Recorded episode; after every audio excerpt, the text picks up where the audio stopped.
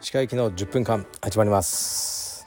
えー、このチャンネルは国内外に約30の、えー、拠点を持つブラジリアン柔術ネットワーク。カルペディエムの創業者にして、えー、代表である石川祐希が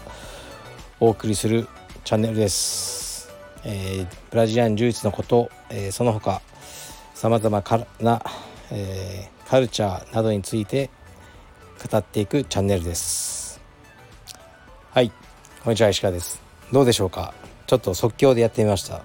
少しずつあのブラッシュアップしてあのまともなえー、っと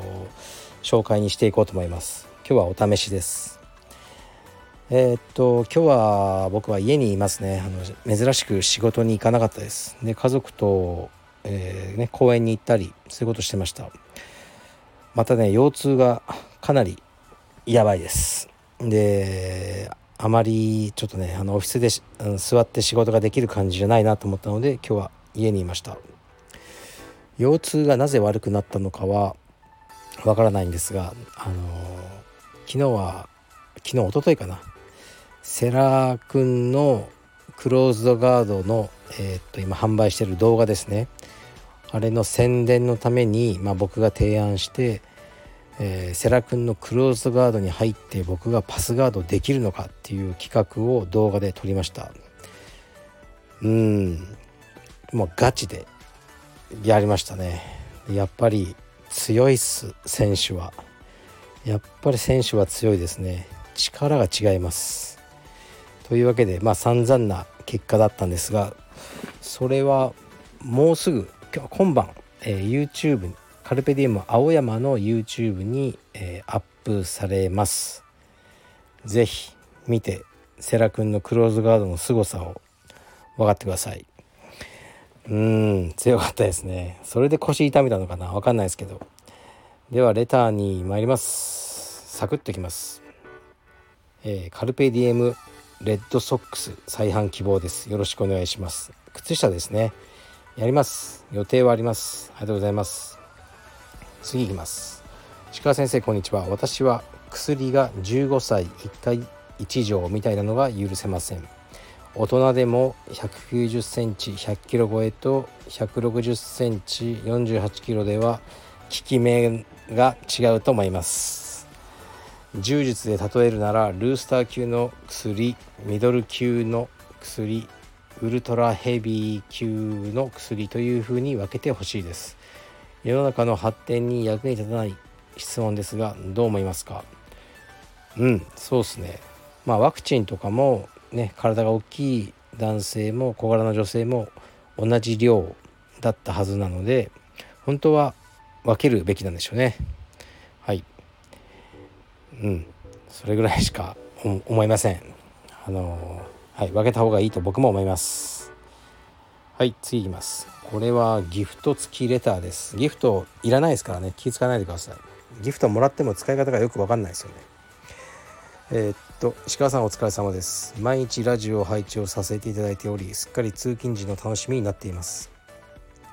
私は柔術を始めてまだ3ヶ月なのですがカルペディエム仙台に所属し渡辺和樹先生のもとで柔術を学んでいます。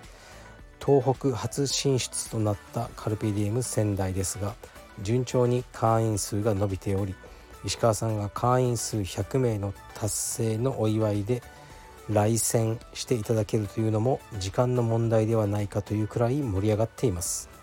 カルペディエム仙台の盛り上がりの一番の要因は何といっても和樹先生の人柄や柔術への情熱。会員への愛だと感じているのですがこれは石川さんのご指導が大きく影響しているなと感じています。私自身仕事で部下を指導する場面もあるのですが愚直に石川先生から学んだことを道場で還元している和樹先生の姿を見て石川さんが日々スタッフに対してどのようなことを意識してご指導されてきたのか非常に興味を持ちました。是非ご教示いただければご好人です、えー、よろしくお願いします。追記アシスタントスタッフの長尾玲君も頑張っています。カルピディエム、えー、仙台会員一同和樹先生玲君の成功を全力で応援していきます。オスということですね。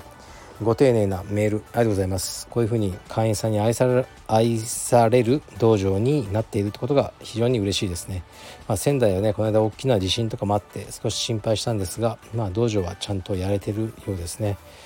和樹は何というかなあの道場開く前までは大丈夫かなと思ってましたけど、まあ、こういうふうなレターもいただいたりするのでなんかしっかりねあの子供もできてなったって感じですね。で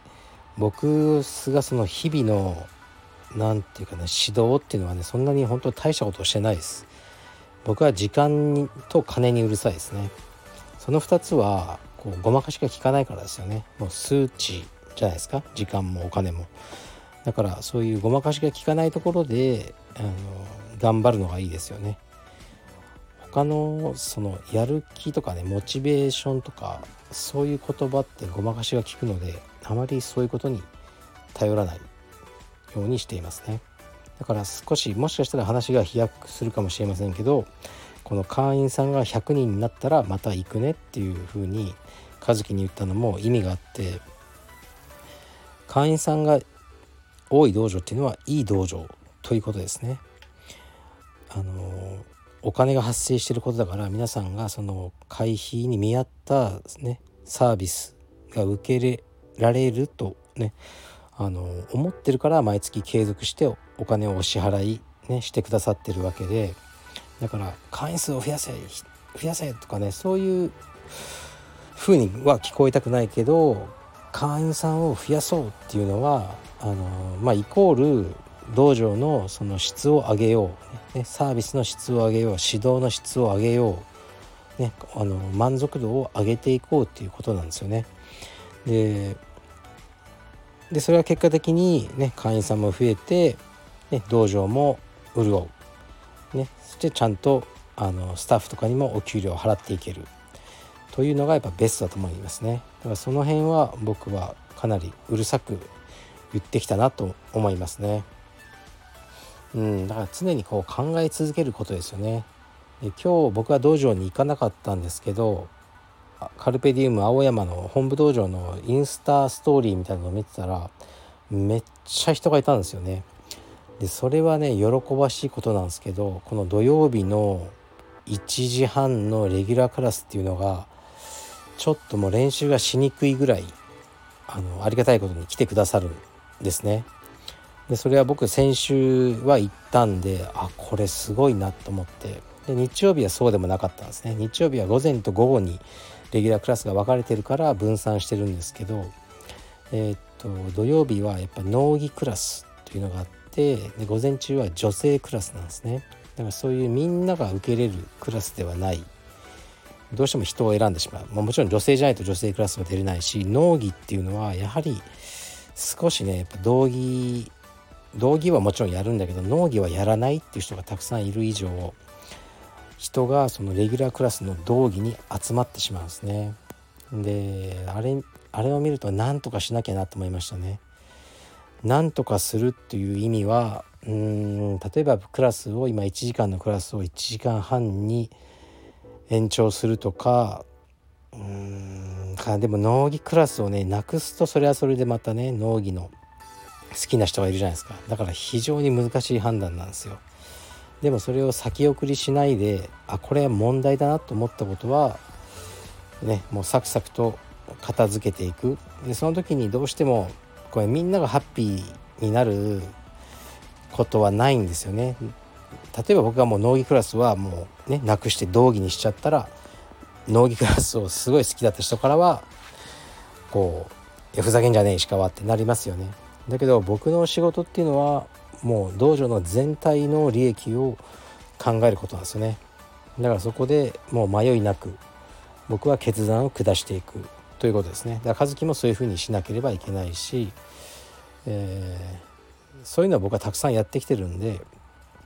今スタッフはあのそういうのを見てて僕の判断基準は何かっていうのは常に学んでると思います。で今日ちょっと真面目な感じですけどそれで言うとえー、っと昨日全10連ですね柔道のえー、っとねあのから大きな発表があって子どもの全国大会毎年夏に行われたあるんですがそれを廃止するっていうアナウンスがありましたね。これはかなり大きなあのまあ、事件と言わないまでもアナウンスだと思いますね。やはり、えー、まあ、発表によるとね試合へのその勝敗だけが重視されて本来の柔道の姿ではなくなってるというのとその、ね、親があの子供に対して過剰な、えー、っと減量を課したりですねその階級に入るためにそういうのが見られることをそれであのこの大会を廃止することに決めたっていうふうにありましたね。うん、僕は賛成ですかねこれに関しては。で僕のその管理しているカルペディウム青山道場もあの大会とか試合用の練習っていうのはほとんどしてないですね。で子供ってねこれいつか詳しく話そうと思って話せるんですけど大人の充実とちょっと勝ち方が違うんですね。でだからキッズで勝ってるずっと勝ってる子ってもうあるある戦い方なんですよ。あこれねっていうこれやるのが確かに一番勝てるよねっていう勝ち方なんですよね。でそこでもう気持ちよくなっちゃうとあの普通の大人の充実とは違う充実になってるなと思うので僕はいいも悪いも思わないですけどあまり興味がないなっていうふうに感じているんですね。でも子供のモチベーションを上げるためにやっぱり試合に出てメダルをもらうっていうのはこれめちゃくちゃあのいいんですよ。意味があるんですよね。そういう意味ではやっぱ大会に出て、ね、勝ってメダルをもらうっていうのはいいし一生の思い出になるとかそれで本当にずっと頑張れるっていう子もいるし負けちゃってもねそれが悔しくて頑張れる子もいるので試合自体を否定する気は全くないんですがうーんだから難しいさっきのあの、ね、全体を見ての判断で僕は支持しようと思いますね。だからこれから何て言うんですかねそのもうスパルタみたいなことはね部活でも体罰禁止なわけだしできなくなってくるんですよね。でねでも子どもの自主性に任せたらうちの子供とかに任せたらあ毎日僕はゲームする方がいいってなっちゃうんですよ。だからプッシュも少しはしなければいけないしでも難しい時代だと思います。だからもしかしたら全体の競技レベルというのは落ちてきてもう日本とかはね逆にそういうスパルタとかが許されるそのうんまあ言葉悪いですけどまだそのそういうのは許される国？発展そ文化的に発展をしてないという国？がスポーツとかは強くなるでしょうね。うん、で強くなってもであのその選手が幸せかどうかはまた別問題だということで、うん、やっぱり充実も、ね、毎日子供の頃から練習したからといってその子が好きか好きかじゃないかは別としてその子がメンデス兄弟ぐらいにの今の地位になれる確率はもう極めて低いので、ね、0.0何パーセント以下